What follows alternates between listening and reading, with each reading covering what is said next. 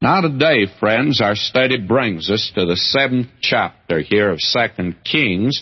You have your Bible and have found the place, we come to what we suggested last time would be one of the most unusual incidents in the life of Elisha. Now you'll recall that there was a famine, and it was a very serious famine in the land, and that uh, an ass's head and imagine eating that.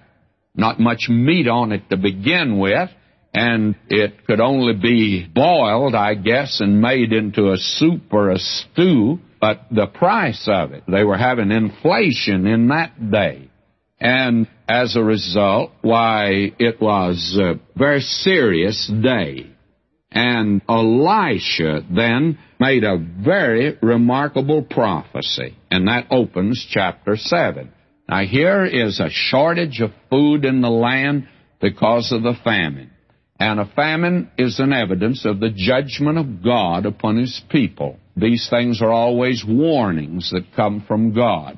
I very frankly believe that the different tragedies that have come to our land in recent years have been a warning to our nation. The earthquake in California, and I must add the hurricanes in Florida to sort of balance the budget, and the storms that have been across this land, the many tragedies that have come, I think have been a warning from God. And that's what it was to his people in that day.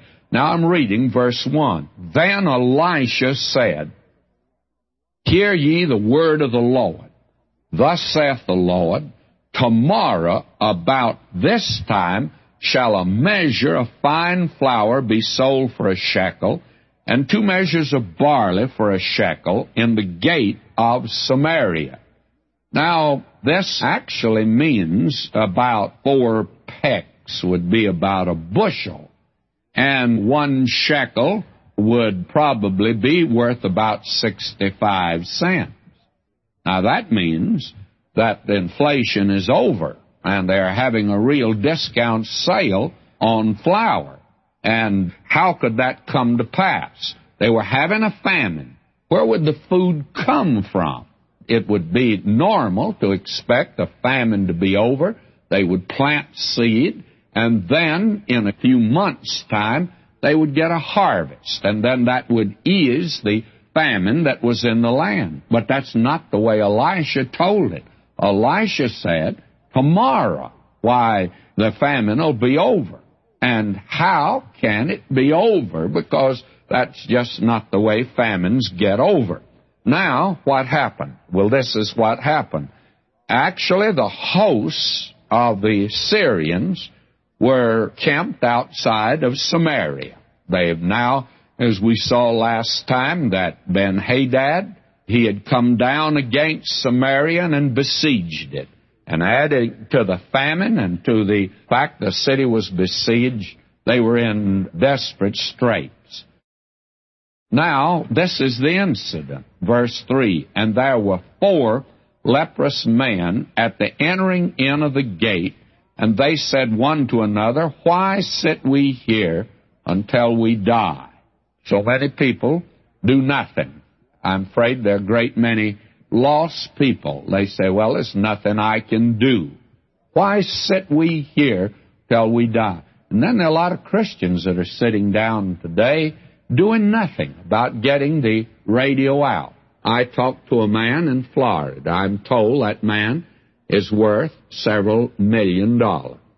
That man says that he's an avid listener to our radio ministry. And the man has done absolutely nothing toward getting the Word of God out, and I'm told by his church that he gives very little to getting the Word of God out today. It's amazing how people can just sit on the sidelines that are God's people and are doing nothing at all. That disturbs me. Why sit we here till we die? Let's get a move on, friends. Notice what they did. If we say we will enter into the city, then the famine's in the city, we shall die there. And if we sit still here, we die also. Now therefore come, let us fall into the host of the Syrians. If they save us alive, we shall live. if they kill us, we'll die. We're going to die anyway, so we just well go into the host of the Syrians. And they rose up in the twilight to go into the camp of the Syrians. And when they were come to the uttermost part of the camp of Syria, behold, there was no man there. Now there were probably a hundred thousand. And there could have been many more than that number that were there. It was a great host that we were told. And what had happened to them that had been in the camp of the Syrians? Well, what happened? Verse 6 For the Lord had made the host of the Syrians to hear a noise of chariots and a noise of horses, even the noise of a great host. And they said one to another, Lo, the king of Israel hath hired against us the kings of the Hittites and the kings of the Egyptians to come upon us. And they actually, hearing this noise of the sound of chariots and a horseman, they thought that this was it. And the Syrians, as we've indicated before, the armies in that day did not march in an orderly way as they do today. It was quite haphazard when they came into camp. And Gideon did the same thing. You put them in a panic by this method. And so these people were sure that the enemy had come upon them and that the Hittites and the Egyptians were there.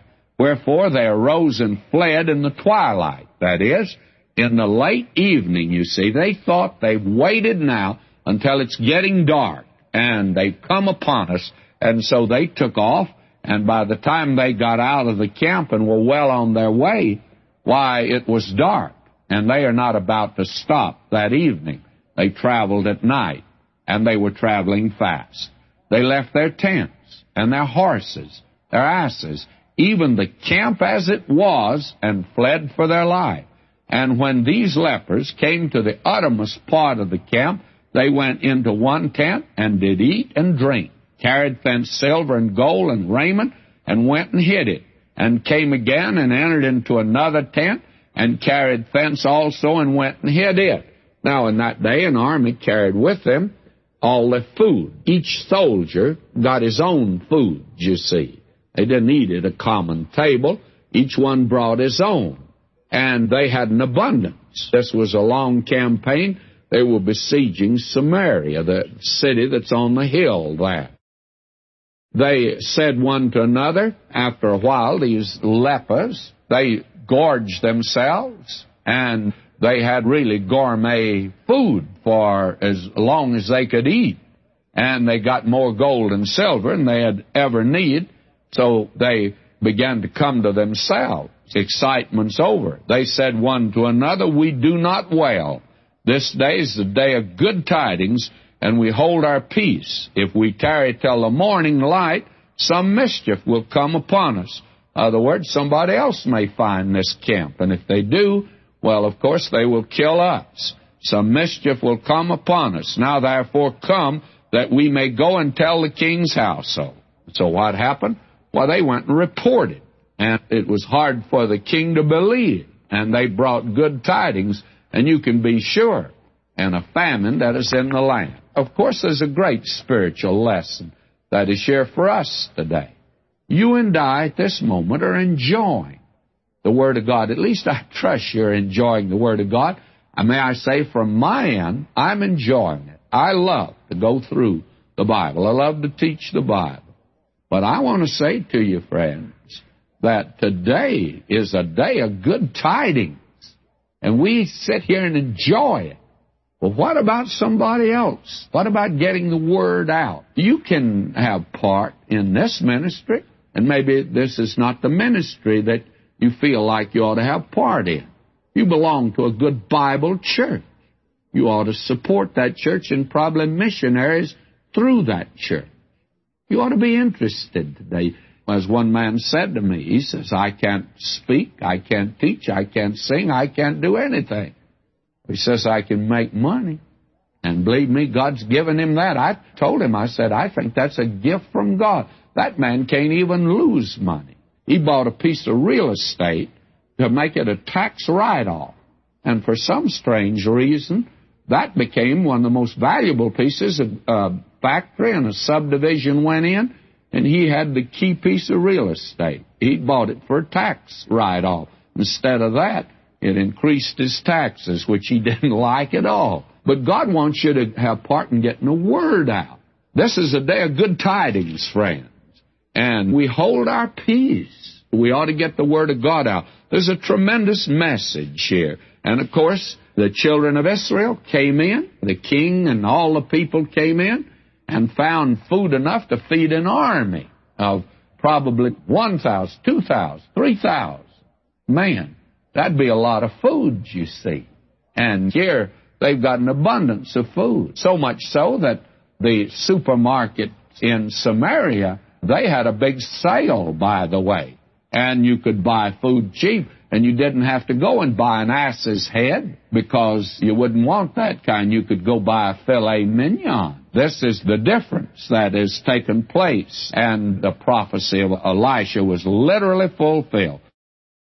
Now the children of Israel haven't turned to God because the famine's relieved, and in chapter 8 we're told, verse 1, Then spake Elisha unto the woman whose son he had restored to life, saying, Arise, and go thou and thine household, and sojourn wheresoever thou canst sojourn, for the Lord hath called for a famine, and it shall also come upon the land seven years.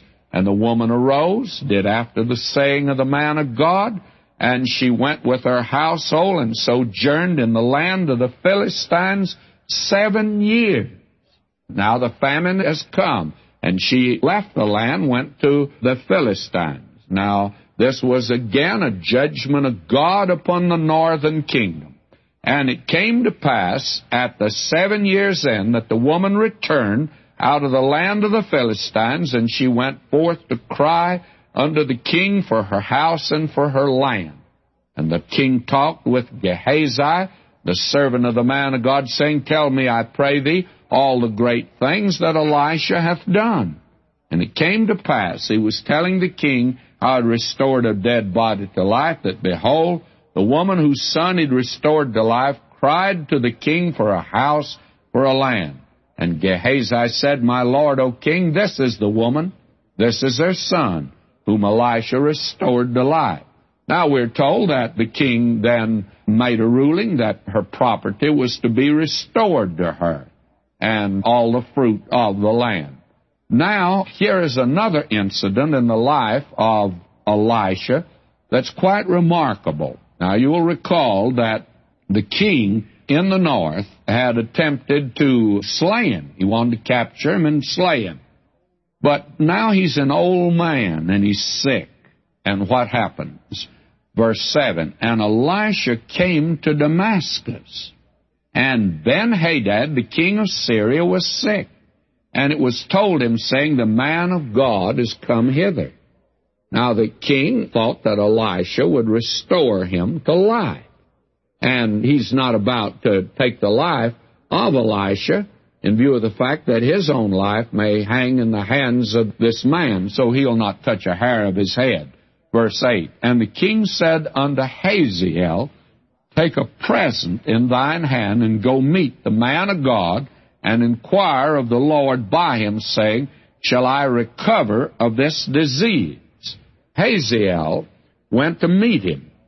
And Hazael is the man that is the captain of the host here of the king. We had a reference to him back in chapter 19 of 1 Kings, verse 15, the Lord said unto him, Go return on thy way to the wilderness of Damascus, and when thou comest, anoint Hazael to be king over Syria. Now you see, this man Hazael had already been anointed king. He was to follow Ben Hadad. Hazael is just waiting around, frankly, for old Ben Hadad to die. That was always the problem of being a king in those days. It was very difficult for your successor, whether it be a son or a general or someone else, to shed very many tears, my friend, at your funeral, because it was your funeral that would bring him to power. So Hazael, he went out to meet him, and I do not think he did it with a great deal of enthusiasm. but he brought quite a gift from the king to Elisha. Notice the message that Elisha gave. Elisha said unto him, Go say unto him, Thou mayest certainly recover. That's what he wanted to hear, that he'd recover. Howbeit, the Lord hath showed me that he shall surely die. Elisha said, I know what you'd like to hear, that he'll recover. And I think that he did it with tongue in cheek, because Hazael doesn't want to hear that. But of course, Ben Hadad would want to hear that. And he says, he's not going to recover. He'll die. The Lord has shown me that. Verse 11, and he settled his countenance steadfastly until he was ashamed. Old Hazael, when he heard that, well, you can see him there. Smirk comes over his face and a smile because he's going to become king, you see. But notice what Elisha does. And the man of God wept. And Hazael is amazed. He says, Why weepest my Lord? Well, this was the man that was seeking your life. And you're weeping? He said, No, I'm not weeping for him. This is what he said. He answered, Because I know the evil that thou wilt do unto the children of Israel. Their strongholds wilt thou set on fire. Their young men wilt thou slay with the sword, and will dash their children and rip up their women with child. You see, Elisha loved his people. He loved his God. He loved the service God had given to him as a prophet. But now this is a heartbreak because Ben Hadad, who'd been bad enough, but Hazael is going to be worse. Although Elijah had anointed him king, and Hazael professes that he wasn't even thinking along that line at all. Hazael said, But what is thy servant, a dog, that he should do this great thing? Now, I don't know whether he was a dog or not, he did it. And Elisha answered, The Lord hath showed me that thou shalt be king over Syria. And so he departed from Elisha, came to his master, who said unto him, What said Elisha to thee? And he answered, He told me that thou should surely recover. What a lie. And Elisha, that's what Elisha meant. He said, Of course, he'd like to hear he's going to recover, and that's what you're going to tell him. But he's not. He's going to die. And the thing broke this man's heart. Now we have in the rest of this chapter this which is almost confusing to us unless you have our chart and we'll follow along very carefully. Verse 16, in the fifth year of Joram, the son of Ahab, king of Israel, Jehoshaphat being then king of Judah, Jehoram, the son of Jehoshaphat, king of Judah, began to reign. And we're told that he walked in the way of the kings of Israel, as did the house of Ahab. Why? For the daughter of Ahab was his wife, and he did evil in the sight of the Lord. You see why God doesn't go for mixed marriages. Now we begin to see that Israel is going down as a great nation. Libnah revolts against them and succeeds. You have the death of Jehoram, and he was buried in the city of David, and Ahaziah reigned in his stead. And he became king, and Ahaziah joined Jehoram in the north, and they went against the Syrians, and Jehoram is wounded.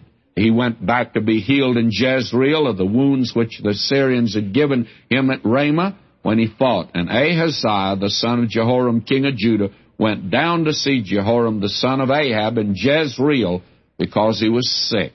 Now we see that the northern kingdom is beginning to go down. They'll shortly go into captivity. Now today we come to this ninth chapter of Second Kings, and we find here where we left off last time, and we need to keep that in mind, that Ahaziah, the king of Judah, went up to visit Jehoram at Jezreel because Jehoram had been wounded in battle and he was up there recovering. And apparently was a very sick man. Now, chapter 9 opens with verse 1 now. And Elisha the prophet called one of the children of the prophets and said unto him, Gird up thy loins, and take this box of oil in thine hand, and go to Ramoth Gilead, and when thou comest thither, look out there Jehu the son of Jehoshaphat, the son of Nimshi, and go in and make him rise up from among his brethren, and carry him to an inner chamber. Then take the box of oil, pour it on his head, and say, Thus saith the Lord, I have anointed thee king over Israel. Then open the door and flee and tarry not. So the young man, even the young man, the prophet, went to Ramoth Gilead. Now he did this thing that Elisha had commanded him to do. And you'll notice Elisha's not spectacular in what he does. You would think to anoint a king, he would not have sent a young prophet. He would have done it himself. Samuel, you remember, came and anointed David. He had also anointed Saul. Now you would think that Elisha would want to be the one to anoint the king, but he didn't. The thing that he did was to send this young prophet up. And this young prophet anointed Jehu the king, and he did it secretly and privately. Now, there may be a good explanation for it, and I think that probably had Elisha gone up, they would have suspected something. But when just one of these unknown young men went up, why, no one suspected what really he'd come to do. And so Jehu is anointed king, and here is one of the bloodiest rascals that we'll meet on the page of Scripture. And yet, he did the will of God in many respects.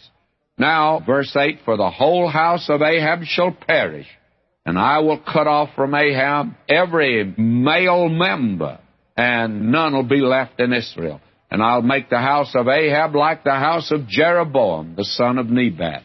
And then verse 10, And the dogs shall eat Jezebel in the portion of Jezreel, and there shall be none to bury her. And he opened the door and fled. Now, this is repeating the thing that Elijah had said would happen to the house of Ahab and to Jezebel. Now, notice the executioner for this is this man Jehu. And we're told, verse 11, And Jehu came forth to the servants of his Lord, and one said unto him, Is all well? Wherefore came this mad fellow to thee? And he said unto them, Ye know the man and his communication. And they said, It's false. Tell us now. And he said, Thus and thus spake he to me, saying, Thus saith the Lord, I have anointed thee king over Israel. Well, believe me, that put them all in a flurry, and they began to move about, and they blew the trumpets and said, Jehu is king. But you see, Jehoram is up there sick, and Ahaziah has gone up to visit him. And what is going to happen in Jezreel now? Well, this is the thing that he's going to do. He goes up to Jezreel, and he had actually sent up first those to spy out the land, and they came back and reported. These men are discovered now. Jehu is coming up to visit him, and the king asked the question, Is it peace? And Jehu said, What hast thou to do with peace? Turn thee behind me. And the watchman told, saying, The messenger came to them, but he cometh not again. The messengers that were sent out to meet Jehu never came back to report to the king. Why? Because Jehu is coming up to exterminate this king, and also he killed Ahaziah, and he destroyed him also. So Ahaziah is slain. We're told that verse 27, not only was Jehoram slain, but when Ahaziah the king of Judah saw this, he fled by the way of the garden house, and Jehu followed after him and said, Smite him also in the chariot. And they did so at the going up to Gur, which is by Ibleam, and he fled to Megiddo and died there. And his servants carried him in a chariot to Jerusalem, buried him in the sepulchre with his fathers in the city of David. And he was keeping bad company, by the way, of the house of Ahab, and he was in a pretty bad spot. And so when Jehu came up to do this, why, he destroys him. Now you come to that which is indeed frightening, and it is the slaying of Jezebel. But this woman had been a bloody, mean woman. I'm going to read verse 30. When Jehu was come to Jezreel, Jezebel heard of it. She painted her face, tired her head, and looked out at the window. All right, now let's take a look at this because this is something that reveals what a terrible person she was. She was a member, actually, of a royal family, and she apparently had been one of the most beautiful women of her day and of all history. I think that Jezebel, as a young woman, would compare with Helen of Troy, with Cleopatra, Salome, and Catherine de' Medici.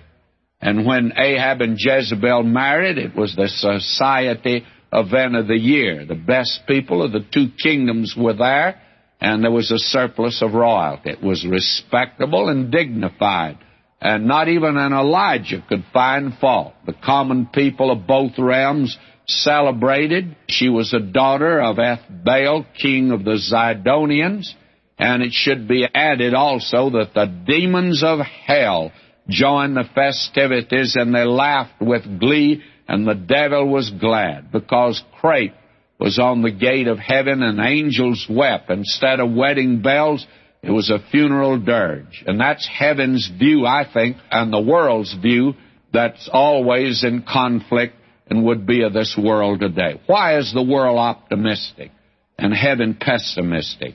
Well, God looks on the heart, and man only has a short view. Jezebel is one, I think, of the most remarkable women in history. She was capable, she was influential, and a dominant personality, and apparently cold as a fish and probably sexless, but beautiful. Her evil influence was felt in three kingdoms and extended beyond her lifetime. Her notorious life became a proverb. She poured a stream of poison into the stream of history. And Scripture never mentions her again until you come to the end of the Bible. Her name is suggestive. It means unmarried, chaste. And you have here a veiled suggestion of an abnormality and a perversion. She was feminine with a masculine touch, seductive and alluring. Hollywood brazenly calls it sex appeal. She was the Brigitte Bardot of her day, Strong men yielded to her seductive charm. No one resisted her, not even Ahab. She dominated him and ruled the northern kingdom. She introduced the worship of Baal. She imported 450 prophets of Baal and 400 prophets of Astarte. She was reckless, violent, and rapacious and ferocious. She killed God's prophets. God's people went underground. She engineered a marriage of her daughter to the house of David. And the very interesting thing is that this woman now thinks that the end has come. During her long reign as the consort of Ahab, no person dared to oppose her, and her will was supreme. There is one exception, that was Elijah, and she almost exterminated all the prophets. She is the Clytemnestra of Greek tragedy. She is the Lady Macbeth of Shakespeare. Her crimes were many. Blood flowed freely from her influence. None resisted. It seemed as if God was in hiding and doing nothing. Then she committed her crowning crime. She slew Naboth, that Ahab might possess the vineyard. It was high handed, cold blooded murder and a dastardly deed, and heaven could no longer remain silent. God's patience was exhausted, and he sent Elijah. And the day came now for the reckoning of it all. First it was Ahab, died just as the prophet said he would, and the dogs licked up his blood.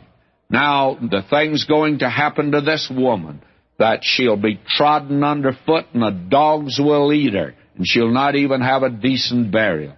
Fourteen years elapsed after the death of Ahab. Jezebel did not believe God's word would ever be fulfilled. She was unmoved. She defied God. She stayed on in Jezreel.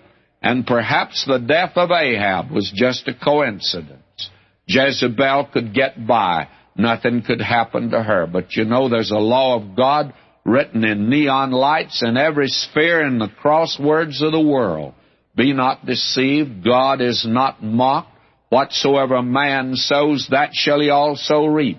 And with what measure ye mete, it'll be measured unto you, the Lord Jesus said. Now, did Jezebel get by with it?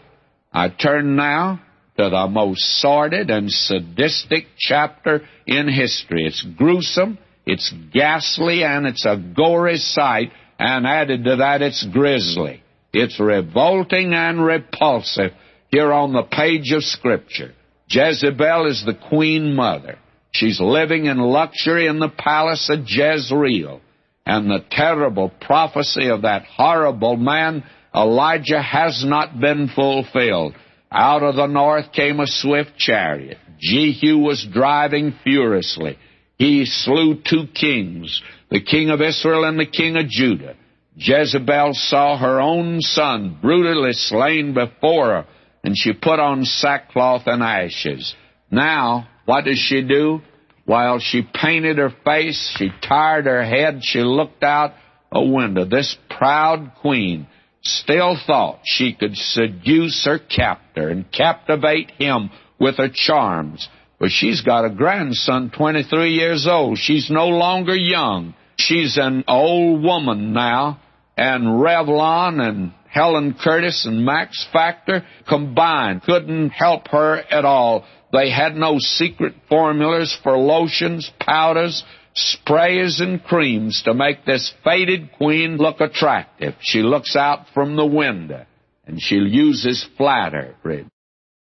Notice verse 31, and as Jehu entered in at the gate, she said, had Zimri peace who slew his master? She says, Can't we get together and talk this over? Come up and see me sometimes. That's what she's saying.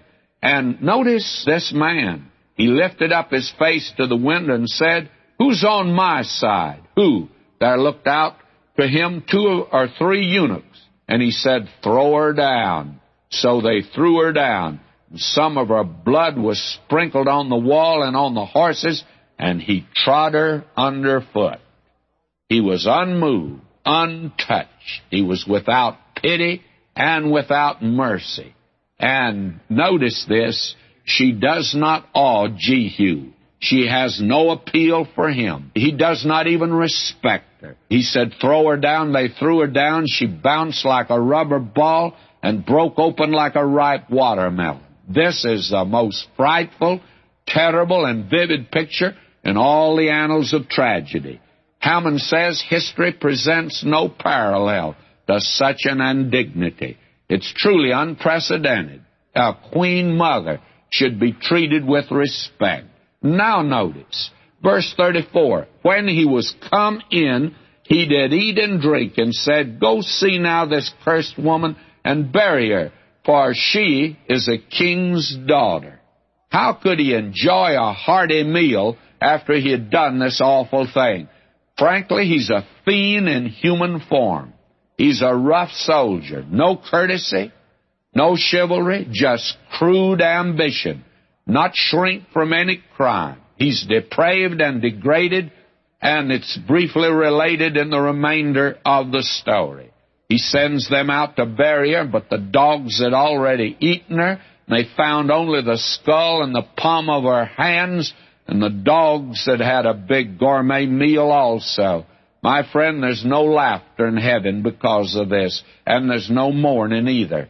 The seraphim are saying, Holy, holy, holy is the Lord God of hosts, and the angels proclaim, just and righteous, for strong is the Lord God who judgeth her, and a holy God is vindicated. And the psalmist had said, Only with thine eyes shalt thou behold and see the reward of the wicked, and it's fulfilled. God says, Be not deceived. God is not mocked, for whatsoever a man soweth, that shall he also reap. And now judgment has come upon the house of Ahab. And that's not all. We find now in chapter 10 that the judgment is still falling fast. The house of Ahab is exterminating by the slaying of his 70 sons. Jehu slays what remain. And may I say, he also kills the brethren of Ahaziah, king of Judah. He's a mean rascal, and that's exactly what he is. But I want you to notice what is said here. I begin reading at verse 1. Ahab had 70 sons in Samaria. Jehu wrote letters and sent to Samaria unto the rulers of Jezreel to the elders and to them that brought up Ahab's children, saying, Now as soon as this letter come to you, seeing your master's sons are with you, and there are with you chariots and horses, a fenced city also in armor, look even out of the best and meetest of your master's son, and set him on his father's throne, and fight for your master's house. Now he pretends as if he's going to support the house of Ahab.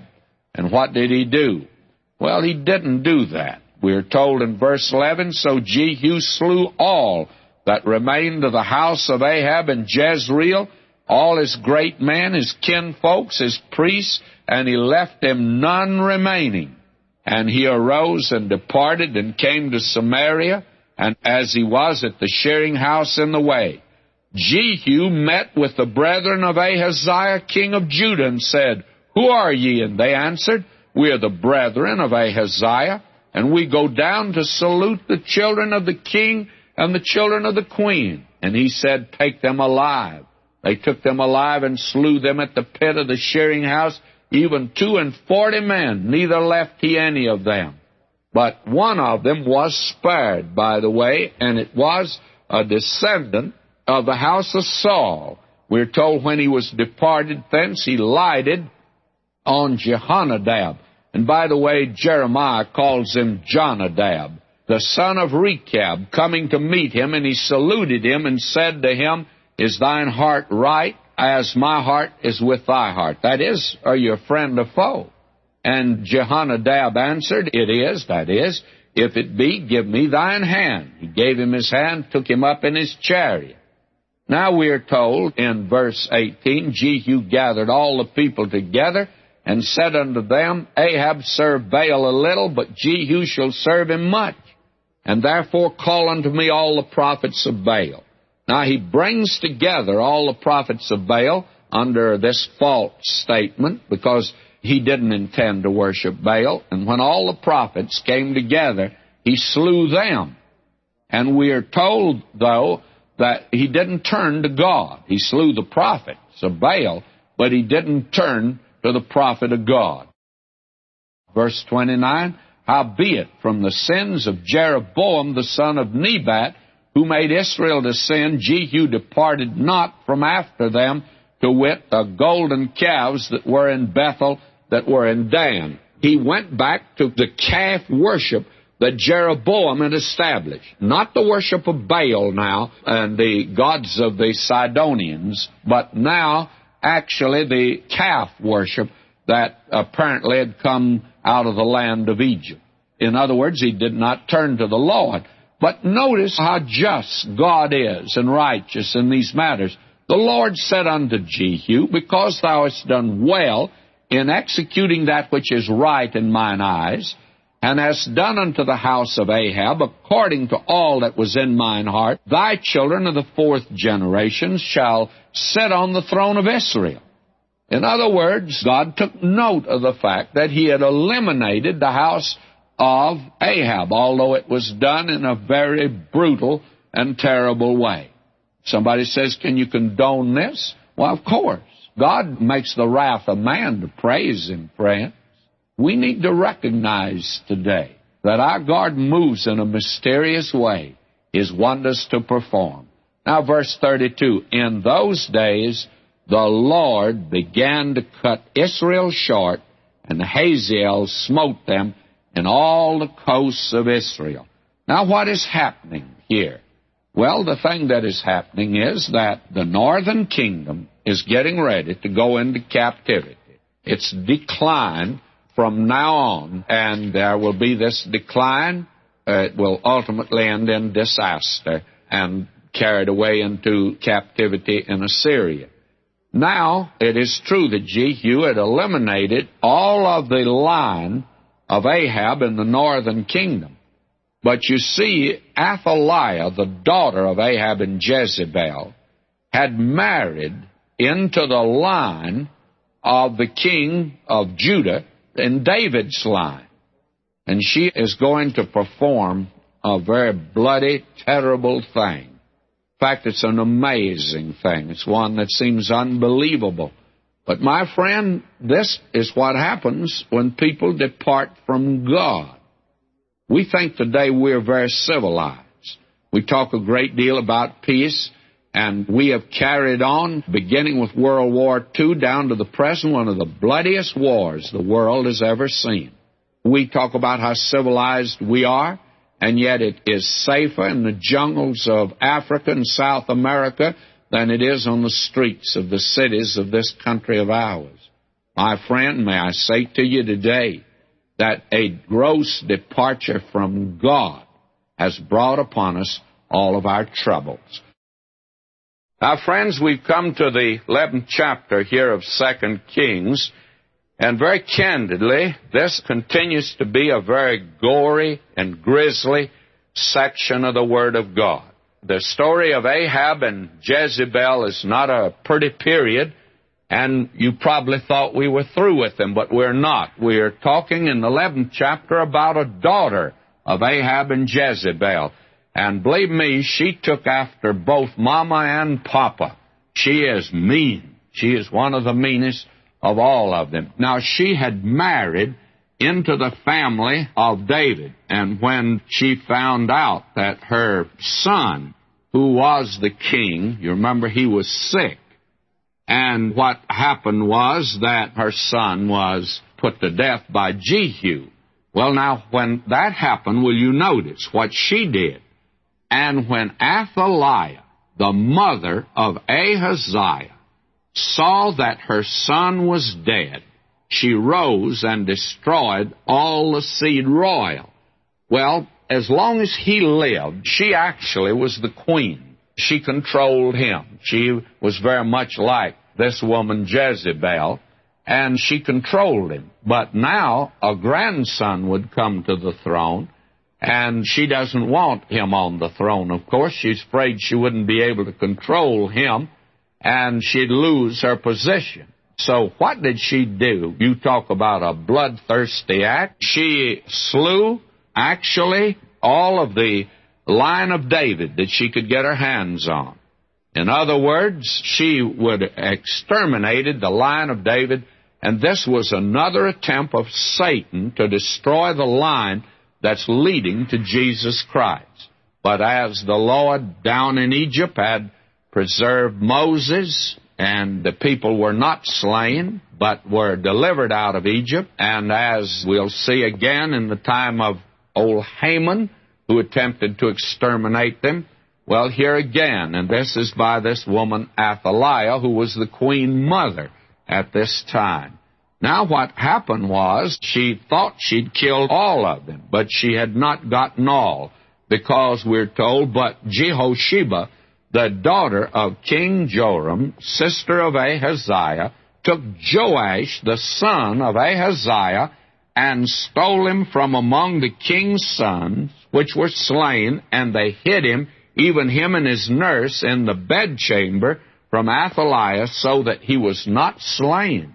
And he was with her hid in the house of the Lord six years. And Athaliah did reign over the land. You see, when she exterminated the line, why, she came to the throne. And she's now ruling alone, and that's the way she wanted it. She was very much like a mother, Jezebel. Now we are told that this little fella is being brought up, and he's six years old.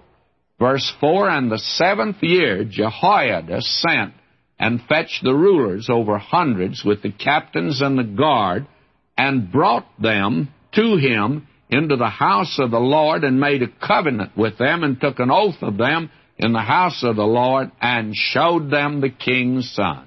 The rulers were brought in. I think they were tired of this woman, Athaliah, anyway, and they knew how bloodthirsty she was.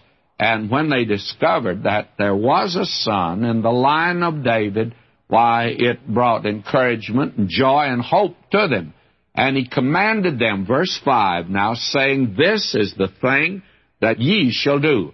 A third part of you that enter in on the Sabbath shall even be keepers of the watch of the king's house and a third part shall be at the gate of Sur, and a third part at the gate behind the guard.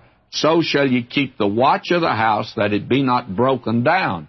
And two parts of all you that go forth on the Sabbath even they shall keep the watch of the house of the Lord about the king.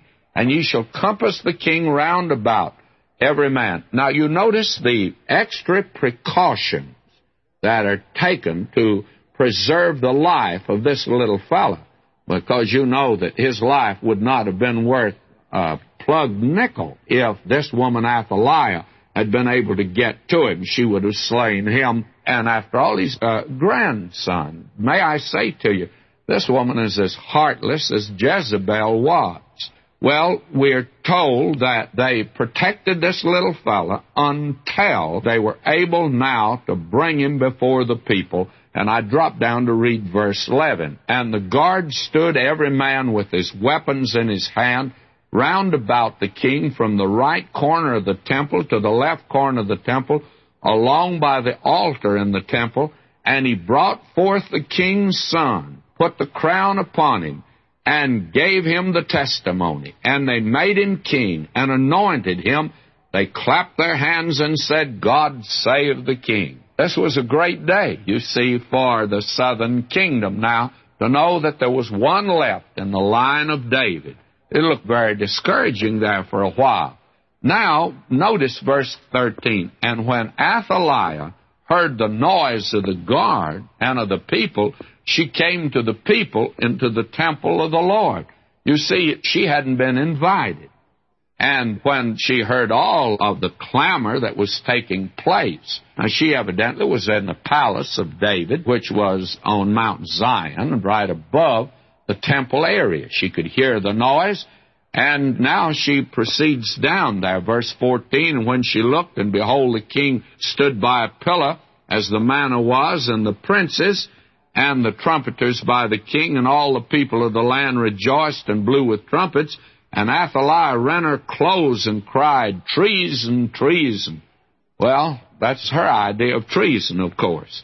But Jehoiada the priest commanded the captains of the hundreds, the officers of the host, and said unto them, Have her forth without the ranges, and him that followeth her kill with a sword. For the priest had said, Let her not be slain in the house of the Lord. They laid hands on her. She went by the way by the which the horses came into the king's house, and there was she slain. She tried to flee, and there was no way in the world for her to have her trial transferred to another district where she would be expected to receive a fair trial. They just executed her right there and saved an appeal to the Supreme Court, got rid of her, which was, I think, a very proper thing to do at that time. Now, the removal of this woman took a dark cloud off of the southern kingdom, and now this little fella, he's just a boy, and naturally he had to have the counselors to rule in his stead. And one of them was the man that had engineered all this, and it was Jehoiada.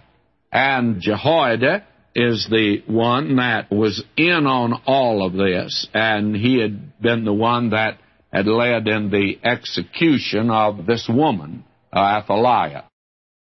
Now I'm reading verse 17. And Jehoiada made a covenant between the Lord and the king and the people that they should be the Lord's people between the king also and the people.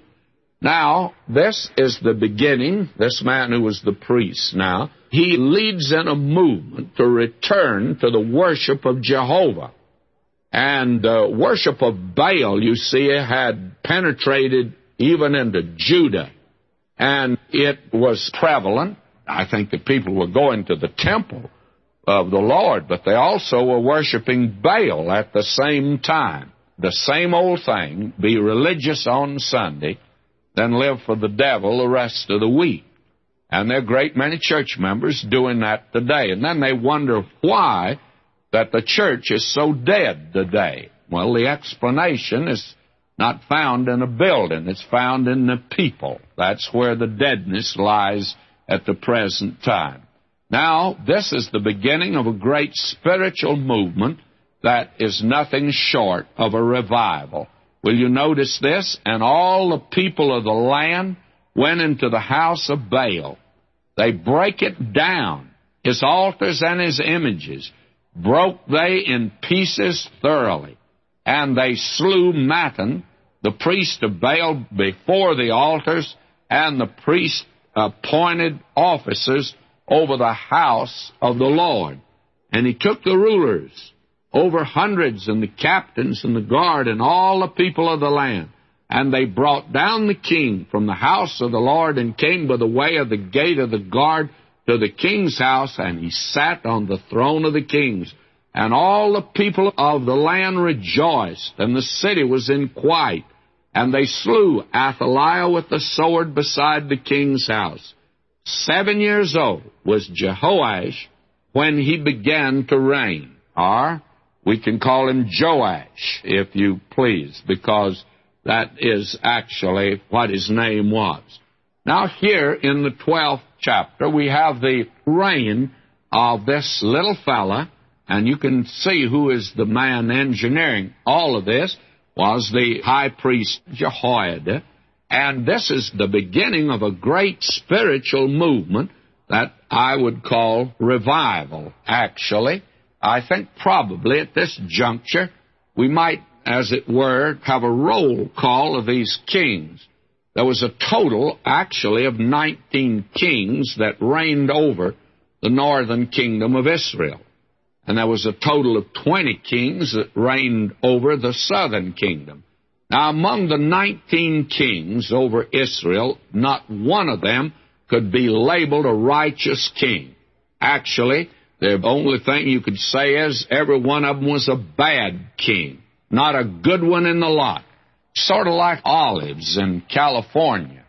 You probably have seen in your supermarket the olives that come from our great state. They come in three sizes.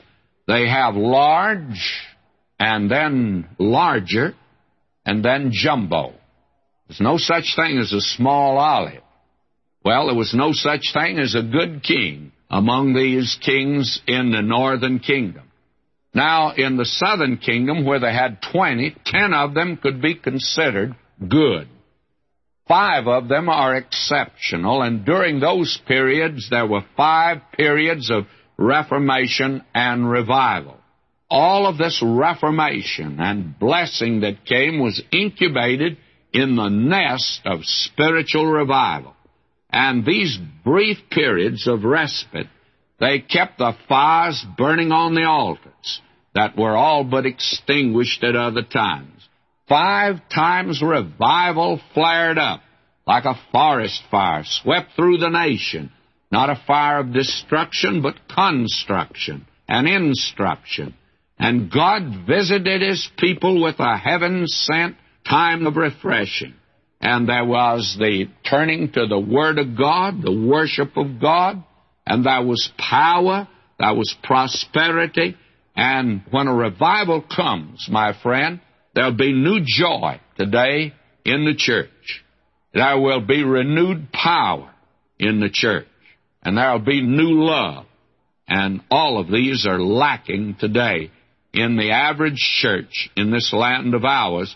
And I think I know it pretty well because I've been all over this country today, that is in many, many places, and I see that these are the things that are lacking today. Now, the thing that is important for revival is a return to the Word of God. Then there will be prayer, and then there will be repentance. But first of all, there must be a return to the Word of God. That is something that you will find has been back of every great spiritual revival. Now, I personally believe we can have revival today. Dr. Griffith Thomas said years ago, I cannot see anywhere in Scripture that revival of the true church is contrary to the will of God. And then Dr. R.A. Torrey said, there is no such teaching in Scripture as that revival is contrary to God's will. And Dr. James M. Gray said, We recall nothing in the epistles justifying the conclusion that the experiences of the early church may not be repeated today. And we need that. We need revival. Now, this is an interesting section for us. Now notice chapter 12. This little fella begins to grow up. In the seventh year of Jehu, Jehoash, or Joash, began to reign, and forty years reigned he in Jerusalem. In other words, he reigned till he was 47 years old. And his mother's name was Zibiah of Beersheba. You notice how the mothers are given. They had a tremendous influence on these kings, their sons.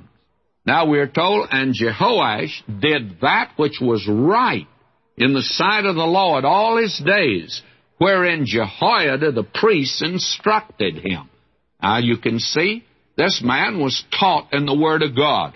And my friend, what we need today are not these empty headed politicians who are everlastingly coming up with a nostrum they have and they're criticizing all the other parties and all of the other politicians, but they've got the answer. May I say to you, we need some man and man who are instructed in the Word of God and know God today. We need a spiritual renewing in this land, and it can only come through the Word of God. Notice this Jehoiada, the priest, instructed Jehoash or Joash, but the high places were not taken away. The people still sacrificed and burned incense in the high places. So you see, when you say revival, well, it didn't mean everybody had turned to God. They were still going. Then we find here that even among the priests, there were those that were not revived at all. We are told that Joash said to the priests, All the money of the dedicated things that's brought into the house of the Lord, even the money of everyone that passeth, the account, the money that every man is set at, and all the money that cometh into any man's heart to bring into the house of the Lord. Let the priests take it to them, every man of his acquaintance, and let them repair the breaches of the house, wheresoever any breach shall be found. You see, the temple was in disrepair. It needed to be repaired. And what happened was, the priests, they took the money, but they didn't use it to repair the breaches in the house. And King Joash called for Jehoiada the priest and the other priests and said unto them, Why repair ye not the breaches of the house? Now therefore receive no more money of your acquaintance, but deliver it for the breaches of the house. And the priest consented to receive no more money of the people, neither to repair the breaches of the house. It's the same old story. I think that very candidly you can test a church or a Christian by his use or abuse of money. I've observed that down through the years. They say today, you know, in a church, well, let's make so and so the treasurer. I put him on the board of deacons. He's a good businessman. May I say to you, you better find out whether he's a spiritual man or not. That's the thing that's important. And so what did they do? Well, they had to fix a box so the priests couldn't get their hands in it. But Jehoiada the priest took a chest bored a hole in the lid of it, and set it beside the altar on the right side, as one cometh into the house of the Lord, and the priest that kept the door put therein all the money that was brought into the house of the Lord. That was a pretty good idea, by the way. I think you need to have an accounting today, and I mean an accounting that is accurate. Anyone can juggle figures, and I've seen that done in church work, my friend. That is absolutely a disgrace. Well, they call this Joash's box or his chest. And you've heard of the chest of Joash. It's used today by many organizations to raise money. And I wonder sometimes if they really recognize the background of it. It was a chest fixed so that the deacons and the preachers and others and religious racketeers couldn't get their hand in it. That was always a pretty good way of doing it, my friend. And if you want a chest of Joash, this is it. Well, there came a great spiritual movement in the land, but actually the nation is beginning to go down. And we're told, verse 17, then Hazael, king of Syria, went up and fought against Gath, and he took it, and Hazael set his face to go up to Jerusalem. And Joash, king of Judah, took all the hallowed things that Jehoshaphat, Jehoram, and Ahaziah's fathers, king of Judah, had dedicated, and his own hallowed things, and all the gold that was found in the treasures of the house of the Lord and in the king's house, and sent it to Hazael, king of Syria, and he went away from Jerusalem. In other words, he's just buying time. He had to buy them all. And now we have the rest of the acts of Joash, and all that he did, are they not written in the book of the Chronicles of the kings of Judah? We'll talk more about revival, by the way, when we get to the book of Chronicles, the two books there. We're told that his servants arose, made a conspiracy, and slew Joash. You see, he was just 47 years old. And we're told then his servants smote him and he died. They buried him with his fathers in the city of David, and Amaziah, his son, reigned in his stead. And we are going to, next time, see the reign of Amaziah. And you'll find out he's also a good king. Joash was a good king. Amaziah will be a good king. And then Azariah comes to the throne. We know him as Uzziah, and he reigned, and during that time was when Isaiah began his prophetic ministry. This will be a great period for the southern kingdom, but during this period, we're going to see the northern kingdom go into captivity. This will be the period that will see the end of the northern kingdom.